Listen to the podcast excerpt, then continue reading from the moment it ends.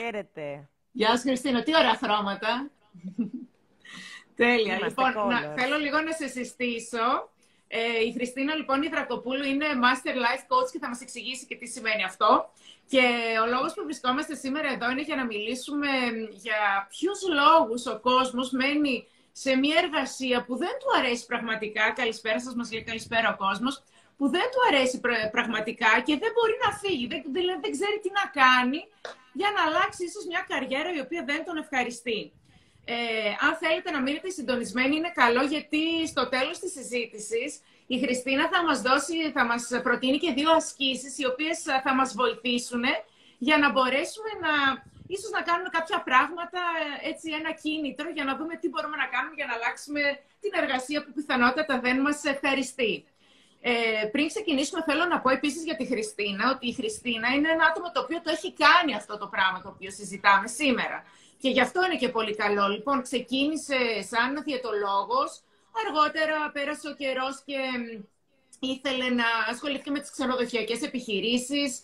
Στη συνέχεια ε, ασχολήθηκε με τη διακόσμηση, με ομάδες ε, θελοντών, με περιβαλλοντικούς οργανισμούς και σήμερα είναι Master Life Coach. Άρα λοιπόν η Χριστίνα είναι πραγματικά και κατάλληλο άτομο να μιλήσει για κάτι τέτοιο, για, για αλλαγή εργασίας και μάλιστα και σε κάποιο, έτσι και σε χρόνια που όχι ας πούμε 25-30 χρονών και λίγο αργότερα που πιθανότατα έτσι θέλεις να αλλάξεις ε, τη δουλειά σου. Άρα λοιπόν Χριστίνα, ε, θα ήθελα λίγο, ίσως ε, πριν ξεκινήσουμε λίγο να συστηθείς και στον κόσμο, να πεις ε, ποια είσαι και τι κάνεις και πώς και εσύ πραγματικά μπόρεσες να αλλάξεις και σε αυτή την ηλικία που δεν είσαι 25 χρονών, ε, ε, άλλαξες και είσαι ας πούμε ήδη στην τρίτη, τέταρτη διαφορετική εργασία από αυτή που ήσουν, που έχεις ξεκινήσει. Ακριβώς. Καταρχήν να ευχαριστήσω πάρα πολύ για την πρόσκληση. Παρακολουθώ το Positive Life και νομίζω ότι θα κάνουμε έτσι μια πολύ ωραία δουλίτσα σήμερα και θα χαρώ να μπορέσω πραγματικά να βοηθήσω ε, και από προσωπικής μου πείρας, αλλά και από αυτά που, με τα οποία ασχολούμαι. Ε, εγώ πολύ σωστά είπες, όπως είπες Χριστίνα, ξεκίνησα σαν κλινικός διαιτολόγος. Ε, δούλεψα κάποια χρόνια, το έκανα με πάρα πολύ αγάπη. Μετά ασχολήθηκα με την ε, οικογενειακή επιχείρηση σε ξενοδοχεία. Ε, σε αυτή την επιχείρηση ε, άλλαξα διάφορους ρόλους, έτσι ώστε να είναι πράγματα τα οποία μου αρέσουν, τα αγαπάω και να έχουν νόημα. Ε, μέσα, στην, ε, μέσα στην καραντίνα και με τις τελευταίες αλλαγές κατάλαβα ότι υπήρχαν πράγματα τα οποία ήθελα να κάνω παραπάνω στη ζωή μου, ότι αισθανόμουν ότι ε, ήθελα να μπορώ και εγώ να κάνω κάτι μικρό, έτσι ώστε όταν θα φύγω να αφήσω τον κόσμο πίσω μου καλύτερο. Για μένα αυτό έχει σημασία. Ε, ασχολήθηκα και με τον εθελοντισμό πολύ, ασχολήθηκα και με περιβαλλοντικές ομάδες ε, και ανακάλυψα ότι τα εργαλεία του, του life coaching, τα εργαλεία του νευρογλωσσικού προγραμματισμού, η υπνοθεραπεία, ε, είναι εργαλεία τα οποία μπορούν πολύ γρήγορα να βοηθήσουν να αλλάξουμε το μυαλό μας. Δηλαδή, σαν να έχεις ένα σκληρό δίσκο και να έχεις κάποια κομμάτια τα οποία δεν λειτουργούν καλά, κάποια που έχουν κολλήσει έναν ιό, κάποια που κολλάνε ε, και μπορείς με αυτές τις τεχνικές πλέον πολύ γρήγορα να πετύχεις την αλλαγή.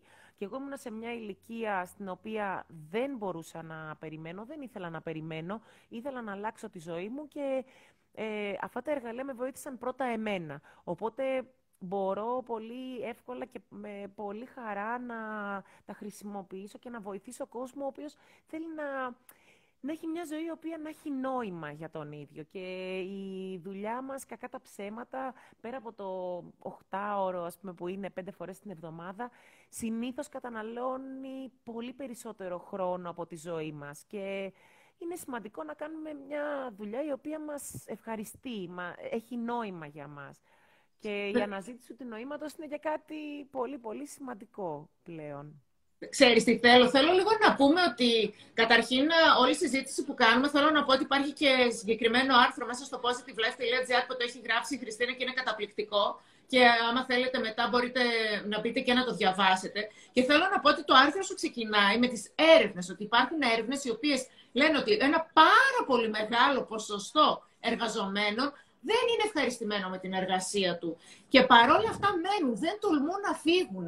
Και θέλω λίγο να μας πεις, είναι τόσο δύσκολο κάποιος να ψάξει να βρει το όραμά του, να δει τι του αρέσει, να βάλει ένα στόχο, έναν σκοπό στη ζωή του και πώς μπορεί να το κάνει αυτό και να, να, να προσπαθήσει να αλλάξει, να, να, ξέρεις, πώς μπορεί να το κάνει αυτό. Πες μας λίγο.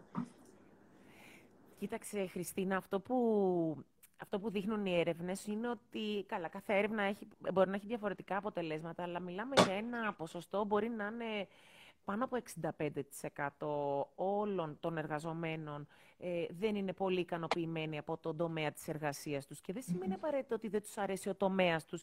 Μπορεί να μην τους αρέσει η συγκεκριμένη θέση ή να αισθάνονται ότι δεν τους δίνει αυτά που θέλουν, δεν ε, τους δίνει δημιουργικότητα, δεν τους δίνει ποικιλία.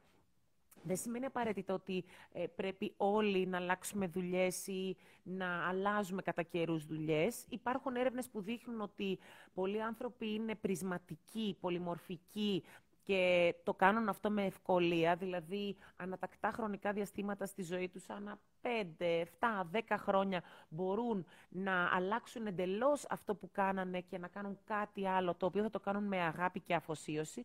Υπάρχουν όμως και πολλοί από εμάς οι οποίοι αναζητούν στον τομέα που είναι και είναι το, είναι ένα αντικείμενο που το αγαπάν, να το κάνουν έτσι ώστε να τους δίνει ακόμα περισσότερο νόημα, ακόμα περισσότερη δημιουργικότητα, ακόμα περισσότερη ποικιλία. Οπότε νομίζω ότι τον, δεν είναι απαραίτητα το να αλλάξω δουλειά, σημαίνει το να στη δουλειά που είμαι να είμαι πιο καλά, πιο ευχαριστημένος, πιο κινητοποιημένος, πιο δημιουργικός. Okay. ουσιαστικά θέλουμε να έχουμε και μια ζωή γεμάτη αγάπη, γεμάτη πάθος, να κάνουμε ωραία πράγματα. Okay.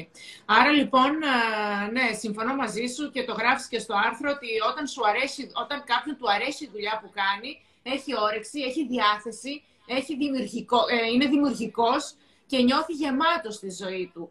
Ε, πώς μπορούμε λοιπόν να βρούμε ίσως ε, ε αυτό που λες, μια δουλειά που να μας θα δίνει όλα αυτά. Τι μπορούμε να κάνουμε αφού λες ότι δεν μπορούμε, ας πούμε δεν χρειάζεται να αλλάξουμε δουλειά. Τι μπορούμε, ίσως υπάρχουν κάποιες τεχνικές που μπορούμε να κάνουμε για να περνάμε καλά και στη δουλειά μας και να μας αρέσει η εργασία μας; Καταρχήν υπάρχουν τεχνικές με τις οποίες μπορούμε να δούμε εκεί που είμαστε τι καλά υπάρχουν και αυτά τα καλά που υπάρχουν να μπορέσουμε να τα αναπτύξουμε. Πολύ συχνά μπαίνουμε σε ένα τρόπο λογικής, σε ένα tunnel vision, δηλαδή σαν να κοιτάμε μέσα από τούνελ και αυτό που ακούμε γύρω μας ε, δεν βοηθάει. Δηλαδή, ο, ο περισσότερος κόσμος ε, δεν είναι ευχαριστημένος με την εβδομάδα, με τη Δευτέρα, με το αφεντικό, με, με, με, με, με. Και από αυτά μπορεί και εμείς να επηρεαστούμε. Όμως, πολύ συχνά μπορεί να είμαστε κάπου και να έχουμε ξεχάσει να παρατηρούμε ποια είναι τα καλά που έχουμε στον τομέα που βρισκόμαστε. Δηλαδή, μπορεί, ας πούμε, ο τομέας που βρισκόμαστε να μας δίνει μια ποικιλία, το οποίο ε, για μας να είναι απαραίτητο ή μπορεί να μας δίνει τα χρήματα που να μπορούν να μας δώσουν μια άλλη καλύτερη ζωή.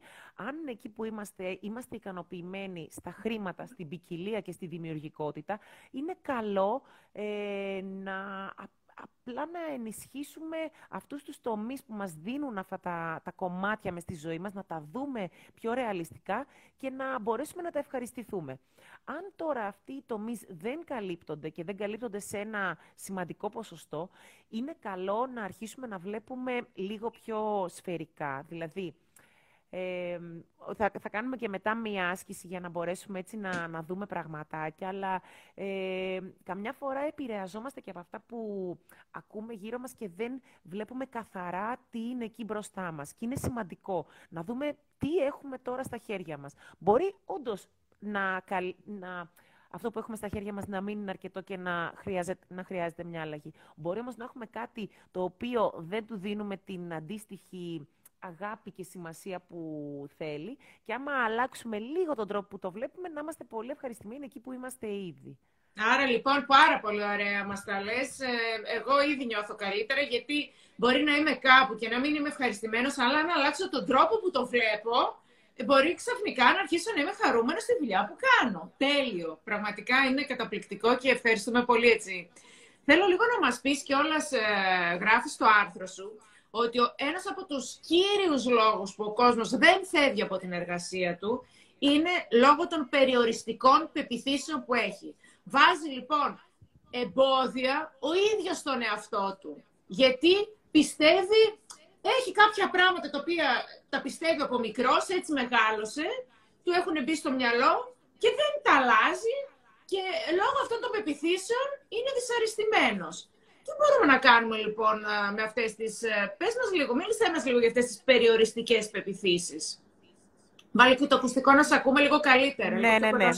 Λοιπόν, ε, ας πούμε, συνήθως περιοριστικές επιπιθήσεις μπορεί να είναι γνωστικά λάθη που τα κάνουμε εμείς, που τα μαθαίνουμε, ε, συνήθως μπαίνουν ε, στον υποσυνείδητο νου μέχρι την ηλικία των 7, αλλά μετά μπαίνουν λίγο πιο δύσκολα, αλλά και πάλι μπορεί να μπουν χωρίς να τα καταλάβουμε. Περιοριστική πεποίθηση είναι οτιδήποτε πιστεύω και με περιορίζει. Δηλαδή, αν, ας πούμε, όταν ήμουνα μικρή, πίστευα ότι ε, επειδή δεν έγραψα καλά στο διαγώνισμα των μαθηματικών, ας πούμε, ε, δεν είμαι καλή στα μαθηματικά, και αυτό το πράγμα το πίστευα τότε, έχει γίνει πλέον μια πεποίθηση, η οποία τώρα, μεγαλώνοντας, που ας πούμε στην καινούργια μου δουλειά χρειάζεται να ξέρω μαθηματικά, αποτελεί πλέον μια περιοριστική πεποίθηση. Γιατί είναι πεποίθηση. Ε, δεν σημαίνει ότι επειδή έγραψα μια φορά παλιά κακά στα μαθηματικά, είμαι πάντα ή θα πρέπει πάντα να μείνω κακό σε κάτι. Οι έρευνες πλέον δείχνουν ότι μπορούμε να συνεχίσουμε να μαθαίνουμε και μέχρι την, τα βαθιά γεράματα, μέχρι μετά την ηλικία των 80 το αν κάτι, ας πούμε, δεν το έχω ήδη κατακτήσει, μπορώ πάντα να το κατακτήσω αργότερα. Αλλά αν πιστεύω ότι δεν μπορώ, τότε δεν, Αυτό. δεν μπορώ Περιοριστική να πεποίθηση. Έτσι, περιοριστική πεποίθηση. Πιστεύω ότι δεν μπορώ. Αυτό το πράγμα που μας λέγανε παλιά οι καθηγητές μας και εμένα προσωπικά με ενοχλούσε πάρα πολύ, αλλά όσο γνωρίζω και τον κόσμο έτσι, του NLP και γνωρίζω πώς λειτουργεί ο ανθρώπινος εγκέφαλος, ότι δεν υπάρχει δεν μπορώ, υπάρχει δεν θέλω, όσο περνάει ο καιρός, το βλέπω. Γιατί αν θέλω κάτι να πετύχω, ε, πηγαίνω προς το στόχο μου και το πετυχαίνω. Βρίσκω τρόπους, βρίσκω λύσεις, αλλάζω τον τρόπο με τον οποίο το σκέφτομαι και πηγαίνω. Σβήνω αυτές τις πεποιθήσεις οι οποίες δεν με βοηθούν, με περιορίζουν, με κρατάνε εκεί σε ένα πολύ συγκεκριμένο ε, σημείο και ε, πλέον ε, πηγαίνω στο στόχο μου. Αν όμως δεν θέλω, αν δεν θέλω να δουλέψω προς αυτό το στόχο, αν φοβάμαι, αν ε, για οποιοδήποτε λόγο δεν θέλω να πάω προς εκείνο το στόχο, οκ, τότε αυτό είναι κάτι διαφορετικό και το οποίο επίσης πάλι μπορεί να αλλάξει. Ακόμη, εκτός από τις περιοριστικές πεπιθήσεις, ε, κάτι άλλο που γράφει φοβερό στο άρθρο σου είναι ότι ρίχνουμε την ευθύνη στους άλλους. Λέμε ότι φταίνει οι άλλοι. Δηλαδή, δεν μπορώ να αλλάξω δουλειά γιατί, ξέρω εγώ, ο άντρας μου ή ο φίλος μου ή ο μπαμπάς μου ή η μαμά μου ή φταίει κάποιος άλλος. Ε, για να το συζητήσουμε λίγο και αυτό που ρίχνουμε τις ευθύνες ε, σε άλλους και δεν θέλουμε να πάρουμε την ευθύνη πάνω μας. Γενικά νομίζω ότι η λέξη ευθύνη είναι κάτι πολύ βαρύ και όλους μας δεν μας αρέσει, μας τρομάζει, έτσι. Γιατί από πάντα έχουμε μάθει ποιος φταίει και μόλις ανακαλύψει ότι εσύ είσαι ο φταίχτης, σου συμβαίνει κάτι κακό. Αν το δούμε όμως αλλιώς, αν αλλάξουμε το mindset και την νοοτροπία μας και πούμε «ΟΚ, εγώ φταίω. Εγώ δεν φταίει ούτε η οικονομική κατάσταση, δεν φταίει το αφεντικό μου, δεν φταίει ε, ότι γεννήθηκα σε αυτή την πόλη, δεν φταίει τίποτα. Είμαστε σε μια ε, εποχή η οποία είναι φανταστική. Μπορούμε να δουλέψουμε από όποιο μέρος του κόσμου θέλουμε, σε όποιο μέρος του κόσμου θέλουμε. Ε, μπορούμε να μάθουμε γρήγορα, με απλές τεχνικές, να μάθουμε πολύ πιο γρήγορα να έχουμε πρόσβαση στη γνώση, να κάνουμε αλλαγές. Οπότε, αν αλλάξουμε και την νοοτροπία μας, να πούμε ότι, ξέρεις κάτι, ε, εγώ φταίω. Εγώ φταίω και αυτό όμως μου κάνει καλό εγώ φταίω και εγώ επιλέγω. Πώς θέλω να ζήσω, έτσι θέλω να ζήσω. Άρα πηγαίνω προς τα εκεί που θέλω να ζήσω. Δεν επηρεάζεται από κανέναν άλλον. Μπορώ, αν αλλάξω τον τρόπο με τον οποίο σκέφτομαι και αν πάρω την ευθύνη με ωραίο τρόπο και πω, να σου πω, ε, αυτό τον έχω εγώ την ευθύνη του εαυτού μου και το πώς θα είναι η ζωή μου και το τι θα κάνω στη ζωή μου, είναι κάτι απίστευτα δυναμωτικό και το θέλουμε. Καλό είναι λοιπόν να καταλάβουμε ότι και εμείς έχουμε την ευθύνη, αλλά και εμείς έχουμε την επιλογή. Εμείς έχουμε και το καρπούζι και το μαχαίρι που λένε, που λένε έτσι και λίγο πιο λαϊκά. Ακριβώς. Και νομίζω να πάμε λίγο και σε έναν ακόμη λόγο που δεν αλλάζει κάποιος ίσως στην εργασία του. Νομίζω ότι η λέξη φόβος είναι κάτι το οποίο είναι πάνω απ' όλα. Έτσι. Δηλαδή, ο φόβος που ο κόσμος, ο φόβος της αποτυχίας, ο φόβος της αλλαγής, η λέξη φόβος ε, που φοβάται ο κόσμος. Πες μας λίγο κάποια πράγματα, πώς μπορεί ο κόσμος, τι μπορεί να κάνει για να μην φοβάται, να του φύγει αυτό το πράγμα από το μυαλό.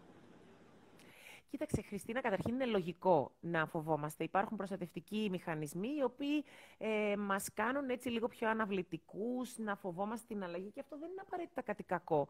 Ε, είναι αληθινό, έτσι, είμαστε αληθινοί άνθρωποι και ζούμε μια αληθινή ζωή, δεν ζούμε στα παραμύθια. Όμως, ε, μπορούμε να καταλάβουμε ότι κάποια από αυτά δεν είναι τόσο ειλικρι... αληθινός φόβος. Είναι πιο πολύ ε, κάτι το οποίο είναι πλασματικό, γιατί πολλές φορές, πάρα πολλές φορές στη ζωή μας έχουμε ε, φοβηθεί πράγματα ή δεν θέλαμε να κάνουμε πράγματα και τελικά τα κάναμε και ήμασταν πολύ καλύτεροι από ό,τι, από ό,τι περιμέναμε. Mm. Ε, κάναμε κάτι το οποίο ούτε το φανταζόμασταν και επίσης τελικά το περάσαμε και λέγαμε «Α, αυτό ήτανε». Δεν λέω ότι κάτι τέτοιο είναι τόσο απλό όταν θέλουμε να αλλάξουμε δουλειά, όμως πολλές φορές οι φόβοι μας δεν είναι τόσο μεγάλοι όσο είναι η αλήθεια. Και επίσης υπάρχουν πάρα πολλές τεχνικές με τις οποίες μπορούμε να ξεπεράσουμε τους φόβους, να τους δούμε στην πραγματική τους διάσταση και να πάμε παρακάτω. Αυτά θα μας τα πεις στο τέλος. Που θέλουμε να κάνουμε ναι. τι ασκησούλε και θέλω λίγο ναι, να ναι, μας ναι. πεις τι μπορούμε να κάνουμε. Ε, θέλω να πούμε για ακόμη μια δικαιολογία που γράφεις στο άρθρο σου. Ε, εκτός από το φόβο... Πεποίθηση, πεποίθηση ή τρόπος που το βλέπουμε. Δεν είναι, ναι, δεν είναι πάντα δικαιολογία, γιατί πολλές φορές είναι, τόσο, είναι αληθινό για μας, έτσι. Ναι, και γράφει και πολύ σωστά εδώ πέρα ε, ένας κροατής μας ότι φοβάστε και πράγματα που δεν πρόκειται να συμβούν και δεν συμβαίνουν. Αυτό που είπε και η Χριστίνα, ότι φοβόμαστε για πράγματα τα οποία πραγματικά στο τέλος δεν συμβαίνουν. Ε, και θέλω λίγο να πούμε, εκτός από το φόβο, ακόμη ένας λόγος που αναβάλει ο κόσμος και δεν αλλάζει εργασία, είναι ότι το δεν έχω χρόνο. Δηλαδή, η δικαιολογία του ότι δεν έχω χρόνο, γιατί για να κάνεις κάτι καινούριο και για να βρεις μια νέα δουλειά, χρειάζεται χρόνος. Χρόνος για να μάθεις κάτι, να ασχοληθείς με κάτι. Λοιπόν, δεν έχω χρόνο. Αυτό το δεν έχω χρόνο είναι σε πολλά. Δεν έχω χρόνο να κάνω γυμναστική, δεν έχω χρόνο να διαβάσω, δεν έχω χρόνο να κάνω διατροφή. Ε, ε, γενικά δεν έχουμε χρόνο. Για να το δούμε λίγο το θέμα του δεν έχω χρόνο. Τι κρύβει από πίσω του. Ε, πολλές φορές ε, το δεν έχω χρόνο, εντάξει, είναι φυσικά κάτι το οποίο ισχύει σε πάρα πολλούς από εμάς. Όμως ε, το να αρχίσεις και να βελτιώνεσαι και να πηγαίνεις στοχοθετημένα σε μια συγκεκριμένη κατάσταση, σε ένα συγκεκριμένο μέρος όπου ξέρεις ότι θα είναι η ζωή σου πολύ πολύ καλύτερη, ε, ουσιαστικά θέλει πολύ λιγότερο χρόνο από ό,τι πιστεύουμε. Πλέον και η γνώση μεταδίδεται πιο γρήγορα και, πιο, και έχουμε ήδη μάθει πάρα πολλά μέσα στη ζωή μας. Δηλαδή, ε, κάνοντας μια άλλη δουλειά, έχουμε μάθει πράγματα όπως είναι η διαχείριση του χρόνου, η επικοινωνία, όπως είναι το να είμαστε συνεπείς. Αυτά είναι skills, δεξιότητες, τις οποίες μπορούμε να πάρουμε στην καινούργια μας δουλειά. Ήδη δηλαδή αυτά που έχουμε να μάθουμε, δεν ξεκινάμε από το μηδέν, ξεκινάμε από πολύ πιο πάνω. Και πρέπει να τα αναγνωρίσουμε αυτά στον εαυτό μας, γιατί όποια, μα όποια δουλειά, ενασχόληση, χόμπι έχουμε κάνει, μας έχει δώσει κάτι. Και δε, κατά δεύτερον, όταν είμαστε στοχοθετημένοι και ξέρουμε, εγώ θέλω εκεί να πάω, θέλω σε ένα χρόνο να έχω αλλάξει δουλειά. Αν ε, σταθερά και με προσήλωση και δουλειά πηγαίνουμε προς μια συγκεκριμένη κατεύθυνση και βάζουμε συγκεκριμένα την ενέργειά μας εκεί, τελικά βρίσκουμε χρόνο και αυτός ο χρόνος είναι πολύ σημαντικός γιατί μετράει κάθε μέρα. Κάθε μέρα μπορούμε να προσθέτουμε πράγματα εκεί που θέλουμε να πάμε. Okay, και γράφει και, ε, και ένα σχόλιο που διάβασα ε, η φίλη μου η Έφη ότι δεν έχω χρόνο σημαίνει ότι δεν βάζω προτεραιότητες, έτσι. Και αυτό είναι σημαντικό, ε. Ναι, ή, έχουμε έναν, ή δεν έχουμε στόχο. Και συνήθως, ας πούμε, ξέρεις, η λέξη στόχος είναι κάτι το οποίο ακούγεται πολύ από managers, από τέτοια το οποίο ξέρεις, είναι κάτι που είναι λίγο βαρετό, δεν μας αρέσει. Αλλά αν, ας πούμε, το, ο στόχος είναι πώς φαντάζομαι τη ζωή μου σε ένα χρόνο που ζω φανταστικά, που είμαι πολύ πιο ήρεμη, που έχω καλύτερη διαχείριση του χρόνου μου, που κάνω μια ζωή η οποία με γεμίζει, που έχω τόσα πολλά. Αυτός ο στόχος μετά πάβει να είναι κάτι χαζό στο χαρτί και βαρετό και είναι η δική μου η ζωή. Αυτός ο στόχος έχει νόημα, έχει αξία. Για αυτό το στόχο θέλω να δουλέψω, θέλω να κάνω πράγματα. Και επίσης, εκτός από το δεν έχω χρόνο, ε, κάποιος έτσι έχει άγχος και φοβάται και το πώς θα ξανασπουδάσει, πώς θα ξαναμάθει κάτι καινούριο, έτσι. Και λένε δεν μπορώ να αλλάξω δουλειά γιατί εγώ έχω σπουδάσει, ας πούμε, αυτά που έκανες εσύ που ήσουν διατροφολόγος και λες εγώ ήμουν διατροφολόγος. Τώρα πώς θα γίνω life coach, δηλαδή τι είναι αυτό. Και λες εγώ αυτό έχω κάνει, αυτό θα κάνω στη ζωή μου. Άρα λοιπόν πες μας λίγο πώς γίνεται, ε, ξέρεις, πώς γίνεται για να αλλάξεις δουλειά, να μην λες, το, να μην λες ότι δεν μπορώ να διαβάσω και όπως μας είπες και πιο πριν, μπορείς να μαθαίνεις μέχρι και το 80 σου, έτσι. Ναι, βέβαια. Ε, οι, τελε, οι πολύ πρόσφατες έρευνες δείχνουν, όχι πολύ πρόσφατες, αλλά τα τελευταία 30-40 χρόνια, δείχνουν ότι οι άνθρωποι μπορεί να είμαστε και πολυμορφικοί και πρισματικοί, δηλαδή να έχουμε πολλά ενδιαφέροντα, τα οποία ενώνονται, τα οποία το ένα βοηθάει το άλλο, να μας απασχολούν πολλά πράγματα και διαφορετικά. Ε, δηλαδή, δεν σημαίνει απαραίτητο ότι επειδή σπούδασα κάτι πρέπει να μείνω εκεί. Αν είσαι ε, σε μια αν ας πούμε το μυαλό σου δουλεύει έτσι και σε ενδιαφέρουν κι άλλα πράγματα, έχεις πολλά χόμπι, πολλά πράγματα τα οποία σου αρέσουν, θα... η, η μία δουλειά που θα μείνει όλη τη ζωή δεν, ε, δεν έχει πλέον ε, νόημα καμιά φορά είναι περιοριστική πεποίθηση το ότι εγώ αυτός σπούδασα και εκεί θα μείνω. Είναι mm. μεν κάτι λογικό, όμως αν ας πούμε στη ζωή σου βλέπεις ότι, ξέρεις κάτι, αυτό που σπούδασα και το αποφάσισα όταν ήμουν 16, 17, 18 χρονών, πλέον δεν με βοηθάει, δεν μου αρέσει, δεν είμαι εγώ. Ποιος λέει ότι πρέπει να μείνεις στο ίδιο στην ίδια δουλειά για πάντα; Αυτό είναι μια πεποίθηση η οποία σε περιορίζει. Αν την αλλάξεις. Και αν δεις ότι, OK, μπορούμε, έχω το δικαίωμα να αλλάξω, δεν σημαίνει ότι το να αλλάξω είναι, είναι αποτυχία. σα ίσα σημαίνει ότι έχω αλλάξει σαν άνθρωπος, δεν είμαι ο ίδιος άνθρωπος και δεν είμαι ο ίδιος άνθρωπος και πλέον θέλω να κάνω κάτι άλλο. Άρα έχω κάθε δικαίωμα να το κάνω. Η ζωή είναι δικιά μου, παίρνω την ευθύνη μου και δοκιμάζω κάτι καινούριο. Άρα λοιπόν και αυτό είναι μια δικαιολογία ότι έχω σπουδάσει αυτό και που ξέρεις ουσιαστικά για μένα ότι ίσως κάποιος βαριέται να, να κάνει κάτι γιατί πρέπει πραγματικά να ασχοληθείς για να μπορέσεις να κάνεις κάτι άλλο. Έτσι πρέπει να ξαναδιαβάσεις, να ξανα... Ε, πολύ χρήσιμα γράφουν αυτά που μας λέει η κυρία Δρακοπούλου. Ε, λοιπόν, Χριστίνα μου, επίσης, ε, πάρα πολλοί κόσμος φοβάται την ηλικία. Δηλαδή, λέει εγώ τώρα είμαι 50 χρονών τι θα κάνω, θα, θα, θα κάτσω στα Θρανία και θα έχω δίπλα μου το 24, ας πούμε, και θα σπουδάζουμε μαζί. Ή, ε, και το 50 ναι. είναι και η υπερβολή που έβαλα. Δηλαδή και στα 34 ακόμη, στα 35, λέω άλλες, αυτό που λέμε, μα ε, δεν είμαι 25, ή ξέρω εγώ στα 45. Πάρα πολλοί κόσμος έχει αλλάξει δουλειά, εντελώς εργασία, άφησε την ε, δουλειά του και έκανε το όνειρό του, αυτό το όραμά του, αυτό που ήθελε, στα 45, στα 50. Ας μιλήσουμε λίγο γιατί για το θέμα της ηλικίας που τρομάζει τον κόσμο και λένε είμαι 45, είμαι 50, ε, ξέρω εγώ. Πες μας λίγο για το θέμα της ηλικίας. Κοίταξε, όπως είπαμε και πριν, μπορούμε σε όλη μας τη ζωή να συνεχίσουμε να μαθαίνουμε.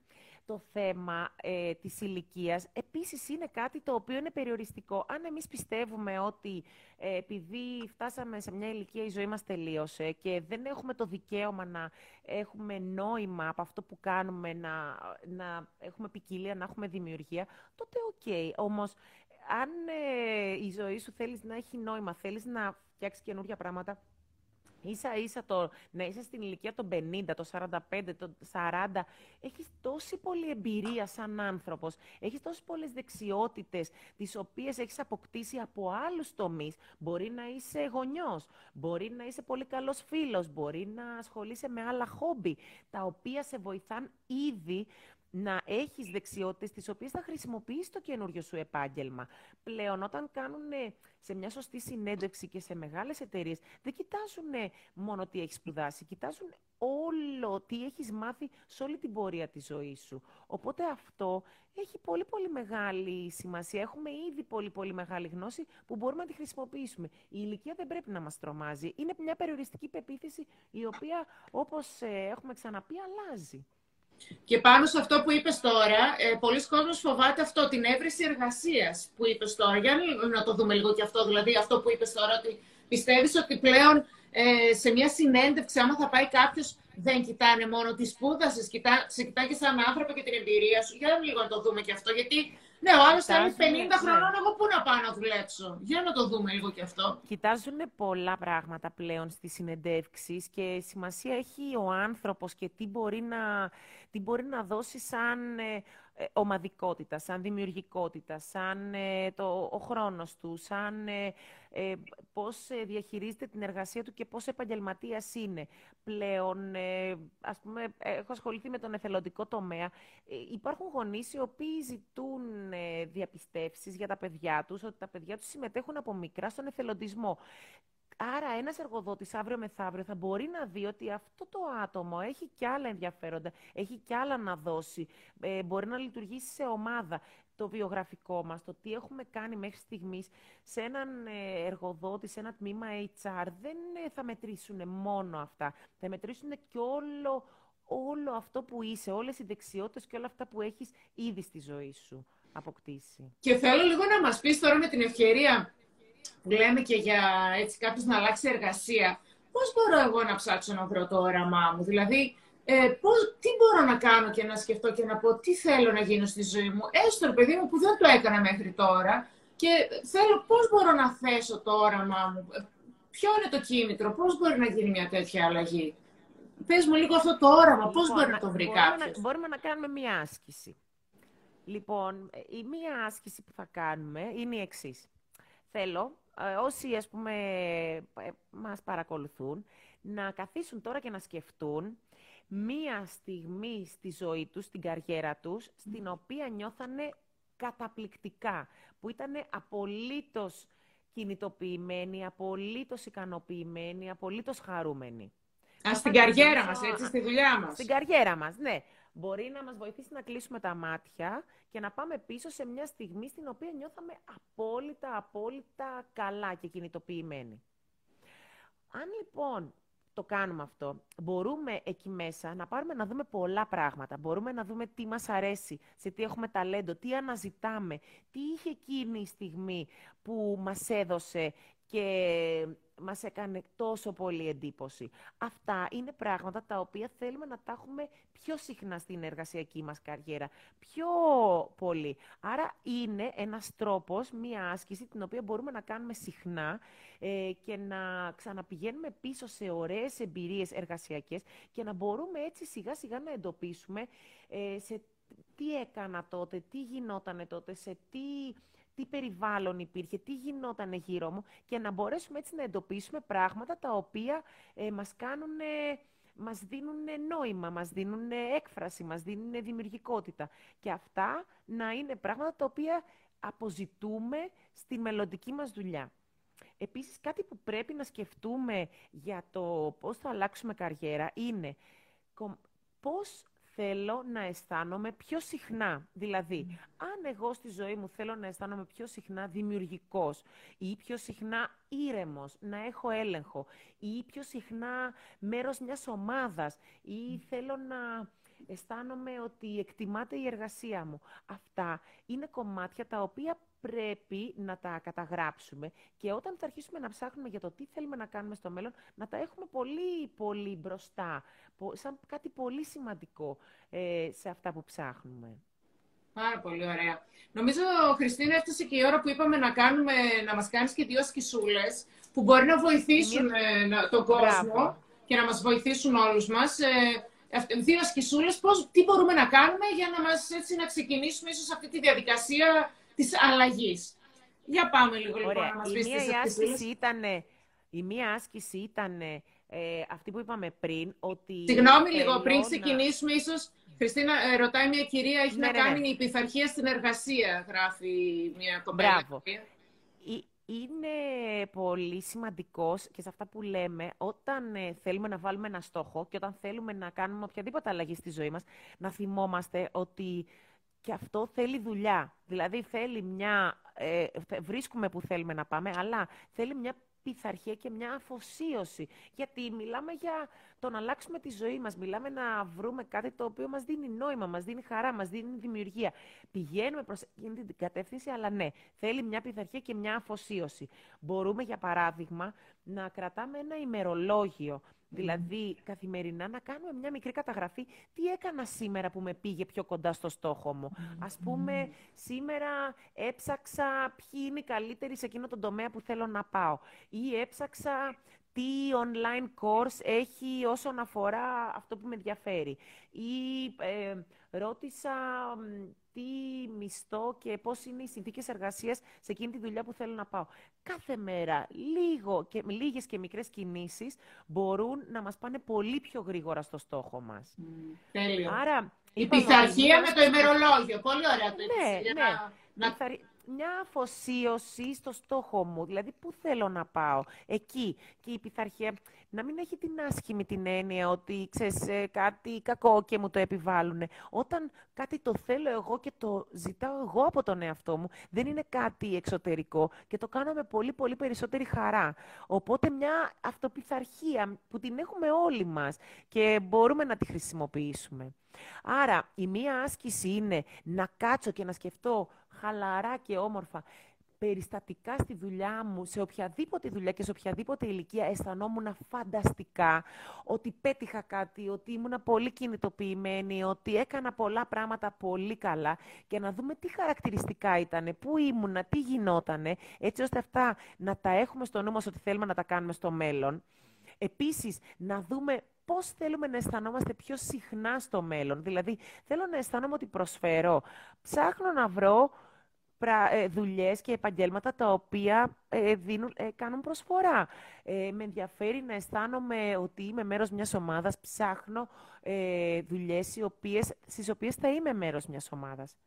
Και μια επόμενη άσκηση, η οποία είναι φανταστική, γιατί πολλοί από εμάς νιώθουμε ότι δεν έχουμε την αυτοπεποίθηση ωραία, τώρα πολύ ωραία τα λέμε, αλλά πώς θα το κάνω όλο αυτό, ποιος θα, πώς θα τα καταφέρω, δεν έχω τα προσόντα, ε, έχω μείνει εκτός αγοράς εργασίας, δεν έχω τίποτα σαν ταλέντο. Θέλω να καθίσετε και πολύ, πολύ προσεκτικά να κάνετε μια, προσ... μια για σας, για κανέναν άλλον, μια καταγραφή τι έχετε πετύχει μέσα στη ζωή σας, τι μικρά και μεγάλα πράγματα έχετε πετύχει από ηλικία 0 μέχρι τώρα. Όσοι έχουν παιδιά ή όσοι έχουν βρεθεί κοντά σε μωρά, ξέρουν πόσο δύσκολο είναι για ένα μωρό από εκεί που μπουσουλάει να αρχίσει να περπατάει.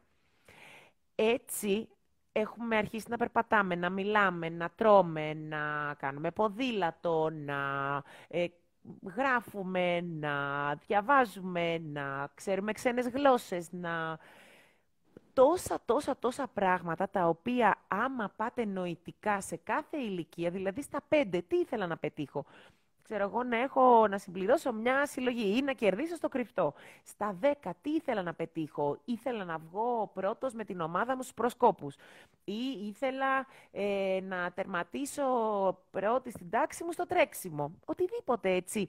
Πράγματα τα οποία τώρα μας φαίνονται χαζά, αλλά τότε μας φαινόντουσαν βουνό και ή βρήκαμε μέσα μας όλη τη δύναμη, όλη την αυτοπεποίθηση, όλη τη δημιουργικότητα, όλο το κουράγιο και πήγαμε προς αυτό το στόχο και άρα έχουμε μέσα μας όλα αυτά τα εργαλεία. Αυτή η άσκηση μας βοηθάει να δούμε τι εργαλεία είχαμε από πάντα και τι εργαλεία μπορούμε να χρησιμοποιήσουμε και τώρα. Όπως τώρα μια δουλειά καινούρια μας φαίνεται βουνό, αλλά έχουμε τα εργαλεία και έχουμε τις δυνατότητες να τα καταφέρουμε. Έτσι, θα πάτε και θα κάνετε αυτή την άσκηση ο καθένας μόνος του. Είναι μια τελείως προσωπική άσκηση. Δεν χρειάζεται να το δει κανένας τι πέτυχε η μικρή Χριστίνα, ο μικρός Νικολάκης, ο μικρός Γιαννάκης. Και σε, σε όλες τις ηλικίες το πώς καταφέραμε να είμαστε καλοί φίλοι, ε, να καταφέραμε να είμαστε καλοί συγκάτοικοι, μπορεί να καταφέραμε να πάρουμε ένα πτυχίο. Και στην αρχή, όταν τα ξεκινούσαμε αυτά, δεν ξέραμε τίποτα. Μας φαινόταν πραγματικά όχι βουνό. Σκεφτείτε την πρώτη φορά που μπήκατε μέσα στο αμάξι να κάνετε μάθηματα οδήγησης. Όσοι οδηγάνε, νομίζω ότι ξέρουν γιατί μιλάμε. Και τώρα το κάνουμε, έχει γίνει η δεύτερη φύση μας. Έτσι είναι η διαδικασία της μάθησης. Περνάμε από διάφορα στάδια, αλλά θέλω να θυμάστε ότι έχουμε όλοι μέσα μας ήδη πάρα πολλά εργασία, εργαλεία, πάρα πολλές δεξιότητες και πάρα πολύ γνώση ζωής και θα τα καταφέρουμε πολύ πολύ πιο εύκολα. Και υπάρχουν και εργαλεία, έτσι. Αυτά τα εργαλεία που λέμε, ο νευρογλωσσικός προγραμματισμός, η υπνοθεραπεία, ε, ένας καλός coach, είναι εκεί και μπορούν να σου ξεκλειδώσουν όλες τις δεξιότητες πολύ πολύ πιο γρήγορα, χωρίς να χρειαστεί να να ζοριστείς, να ταλαιπωρηθείς για χρόνια. Μπορεί να σε βοηθήσουν και να σε πάνε στο στόχο σου ακριβώς εκεί που θέλεις. Και τώρα που το λες αυτό, θέλω λίγο να μου πεις, ο νευρογλωσσικός προγραμματισμός, το NLP, πώς μπορεί να βοηθήσει αυτό που, που, που κάνεις κι εσύ; Ε, ο νευρογλωσσικός προγραμματισμός είναι ένα από τα εργαλεία που χρησιμοποιώ εγώ στο coaching. Είναι ουσιαστικά η γλώσσα με την οποία μπορούμε να μιλήσουμε στον εγκέφαλο. Δηλαδή, σαν ε, ας πούμε ο εγκέφαλός μας να μιλούσε μία γλώσσα προγραμματισμού, την οποία την, οποία την έχουμε αποκωδικοποιήσει και μπορώ, ε, μπορούμε σε συνεργασία να βρούμε πού, ποια κολλήματα έχουμε, πού κάτι δεν γίνεται σωστά, κάτι ε, δεν το αντιλαμβανόμαστε σωστά και πώς μπορούμε να βάλουμε πράγματα μέσα στον εγκέφαλο, να, μιλώντας τη γλώσσα του, έτσι ώστε ο εγκέφαλος να πηγαίνει εκεί που τον θέλουμε, να τον φτιάξουμε έτσι που να μας βοηθάει να πετύχουμε το στόχο μας. Είναι ένα απίστευτο εργαλείο ο εγκέφαλος μας που ακόμα δεν έχουμε ανακαλύψει καν όλες τις δυνατότητές του. Έχουμε απίστευτη νευροπλαστικότητα, δηλαδή ανα πάσα στιγμή μπορούμε να συνεχίσουμε να μαθαίνουμε, να αλλάζουμε. Δεν ισχύει πλέον το «Α, εγώ έτσι είμαι». Όχι. Ή «Εγώ αυτό πιστεύω». Όχι. Είμαστε δυναμικά όντα, έχουμε απίστευτες δυνατότητες και μπορεί με τέτοιες τεχνικές να τις ξεκλειδώσουμε και να πάμε σε μια ζωή πραγματικά, πραγματικά μαγική όχι μόνο αυτό που λέμε «Α, πίστεψέ το και θα το κάνεις». Όχι. Τώρα πλέον ξέρουμε πώς θα το κάνεις. Σαν να έχεις κατσαβίδι και να πας εκεί που είναι το πρόβλημα και να το αλλάξεις. Είναι φανταστικά εργαλεία, γρήγορα, αποτελεσματικά και πάρα πάρα πολύ χρήσιμα. Ωραία, άρα λοιπόν ο νευρογλωσσικός ε, προγραμματισμός βοηθάει πολύ. Και θέλω λίγο να μας πεις και για την υπνοθεραπεία με την οποία ασχολείσαι. Πώς μπορεί να βοηθήσει; Λοιπόν, η υπνοθεραπεία είναι είναι καταρχήν κάτι πάρα πολύ απλό. Είμαστε καθημερινά, όλοι μας περνάμε από περιόδους trance. Ε, trance είναι, ας πούμε, όταν ε, εκεί που οδηγάς, ε, χάνεις τη στροφή.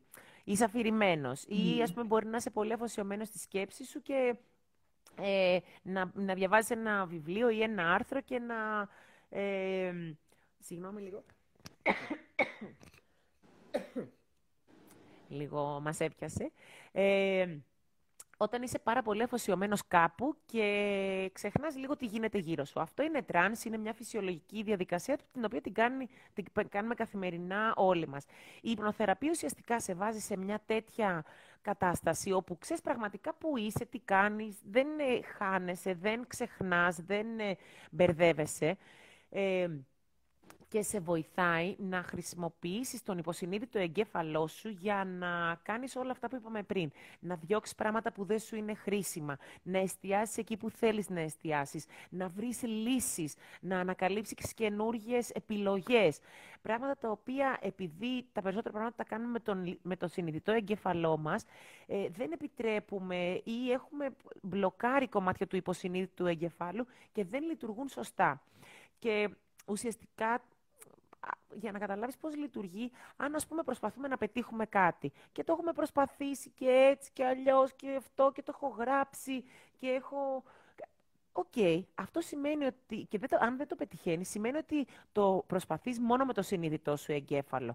Αν όμως βοηθήσεις και τον υποσυνείδητο εγκέφαλό σου να βρεις από εκεί μέσα όλες τις δεξιότητες και όλα ε, όλο το θησαυρό που έχεις εκεί, όλη τη δημιουργία και σου αποκαλυφθούν όλες οι επιλογές που πραγματικά έχεις, ε, τότε αυτός ο στόχος σου θα επιτευχθεί πολύ, πολύ, πολύ πιο γρήγορα.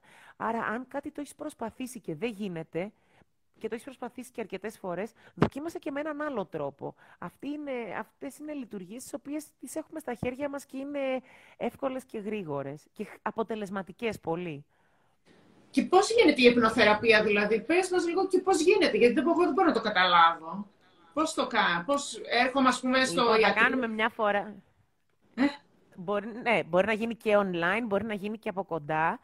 Ε, μπορούμε να κάνουμε ένα ωραίο live μια φορά και να κάνουμε μια ωραία υπνοθεραπεία για αυτούς που μας παρακολουθούν. Να κάνουμε μια ωραία υπνοθεραπεία για να ανακαλύψουμε πόσες περισσότερες επιλογές έχουμε στη ζωή μας. Είναι κάτι πολύ απλό, δηλαδή οποιοδήποτε από εμάς είναι δημιουργικός, που είμαστε όλοι μας, ε, και οποιοδήποτε από εμάς έχει την παραμικρή ευφυΐα, που την έχουμε όλοι μας, μπορεί πολύ εύκολα να, να υπνοτιστεί, ε, να, να γίνει ουσιαστικά, να μπει σε αυτή την εμπειρία της ύπνωσης και είναι σαν μια πολύ ωραία βαθιά χαλάρωση, την οποία όπως είπα, μπορούμε να την κάνουμε face-to-face ή μπορεί να γίνει online.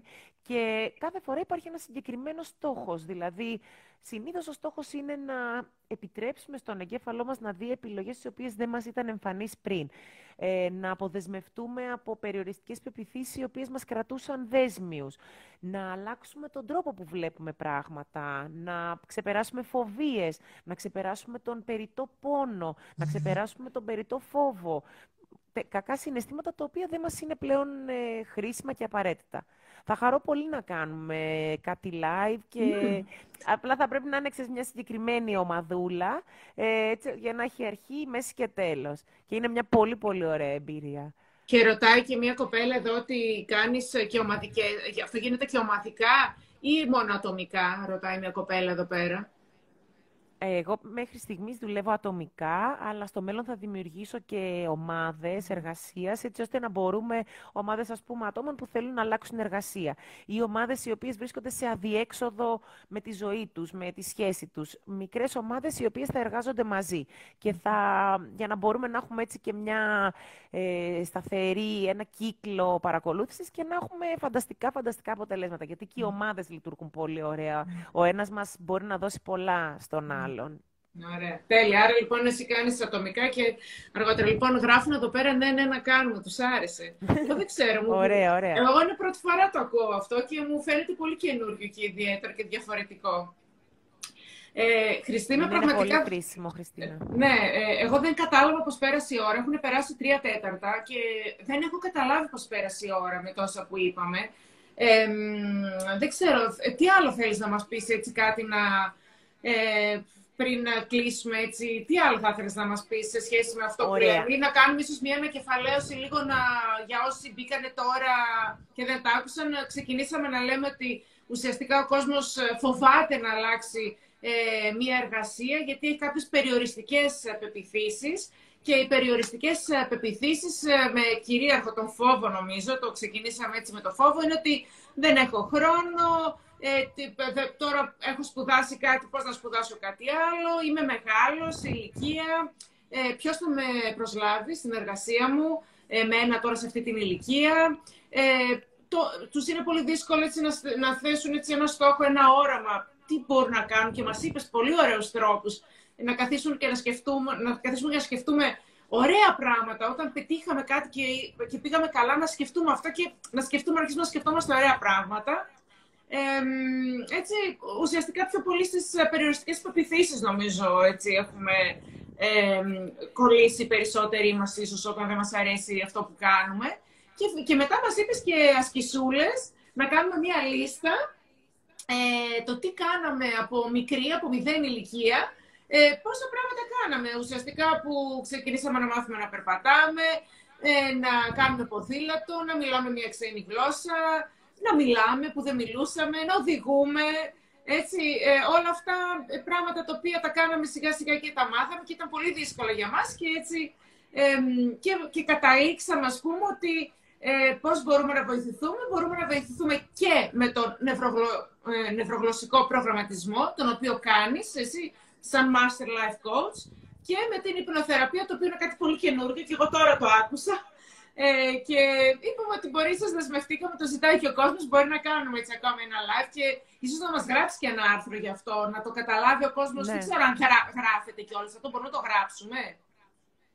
Μπορούμε να, να γράψουμε για τα ωφέλη και μπορούμε να κάνουμε ένα έτσι μικρές ομαδούλες live, έτσι ώστε να, το, να έχουν ε, και οι ακροατές μας αυτή την εμπειρία, γιατί είναι πραγματικά και μόνο σαν εμπειρία να το δεις είναι κάτι καταπληκτικό. Δηλαδή μπορείς να, να πάρεις τόσα πολλά σε, σε τόσο λίγο χρόνο και να δεις εντελώς διαφορετικά τη ζωή σου. Γενικά, Χριστίνα, αυτό που θα ήθελα έτσι να ανακεφαλαιώσουμε είναι ότι έχουμε μέσα μας όλοι μας όλα, μα όλα τα εργαλεία. Ε, ξέρουμε πολύ περισσότερα πράγματα από αυτά που ε, πιστεύουμε ότι ξέρουμε. Καμιά φορά όμως ε, η, ο φόβος μας ή κοινωνικά υπάρχουν έτσι πράγματα τα οποία ε, μας απαγορεύουν να δούμε αυτό που πραγματικά γίνεται και είναι αλήθεια. Ε, και αν φανταστούμε πώς θέλουμε να είναι η υπόλοιπη ζωή μας ή πώς θέλουμε να νιώθουμε, πώς θέλουμε να, είναι, ε, να, έχουμε, να ζούμε μια ζωή χωρίς νόημα, νομίζω ότι ε, το, αν το βάλουμε στόχο και αρχίσουμε σιγά σιγά να πηγαίνουμε προς εκεί, στοχοπροσιλωμένοι, με δουλειά και αφοσίωση, νομίζω ότι μπορούμε να κάνουμε θαύματα και όλοι μας πραγματικά. Ωραία. Σε ευχαριστούμε πάρα πολύ, Χριστίνα. Όποιος θέλει μπορεί να ακολουθήσει την Χριστίνα έτσι ε, τη Χριστίνα Δρακοπούλου που είναι life coach και έτσι να είναι της στείλει και κάποιο μήνυμα για να άμα μπορεί να βοηθήσει και εμείς ε, Χριστίνα μπορεί να δώσουμε και κάποιο δεύτερο ραντεβού γιατί ο κόσμος έτσι από τη συζήτησή μας βγήκαν κάποια πράγματα που ίσως ε, θα άρεσαν στον κόσμο είτε να τα διαβάσει μέσω άρθρου είτε και να τα κάνουμε και με το live γιατί θεωρώ ότι το live βοηθάει πάρα πολύ έτσι, πιο πολύ. Σε ευχαριστούμε ναι. πάρα πάρα πολύ, Χριστίνα. Έτσι, να πούμε ότι είσαι και από τη Θεσσαλονίκη, αν και τώρα πλέον με τα online αυτό δεν παίζει ρόλο, αλλά είμαστε και οι δύο Θεσσαλονικές, είμαστε από τη Θεσσαλονίκη. Και ευχαριστεί ο κόσμος, μας ευχαριστούν πολύ. Ευχαριστούμε, Χριστίνα. Μπορούμε τα πάντα, γράφει και η Έφη. Έτσι. Λοιπόν, έτσι, έτσι κλείνουμε με αισιόδοξο μήνυμα, λοιπόν. Έτσι. Ευχαριστώ πάρα πολύ για τη φιλοξενία και θα χαρώ να, και να με ακολουθήσετε και να ακολουθήσετε το Positive Life και να μας πείτε τι άλλα θέματα θα σας ενδιέφεραν έτσι ώστε να τα, να τα γράψουμε, να τα υλοποιήσουμε, να κάνουμε live, να κάνουμε έτσι ωραία δουλίτσα και να πάμε πραγματικά εκεί που θέλουμε. Χάρηκα πολύ. Καλό βράδυ. Και εμείς χαρήκαμε. Σε ευχαριστούμε πάρα πολύ, Χριστίνα. Σε ευχαριστούμε. Γεια σας, θα τα γεια πούμε σας. ξανά. Καλή συνέχεια.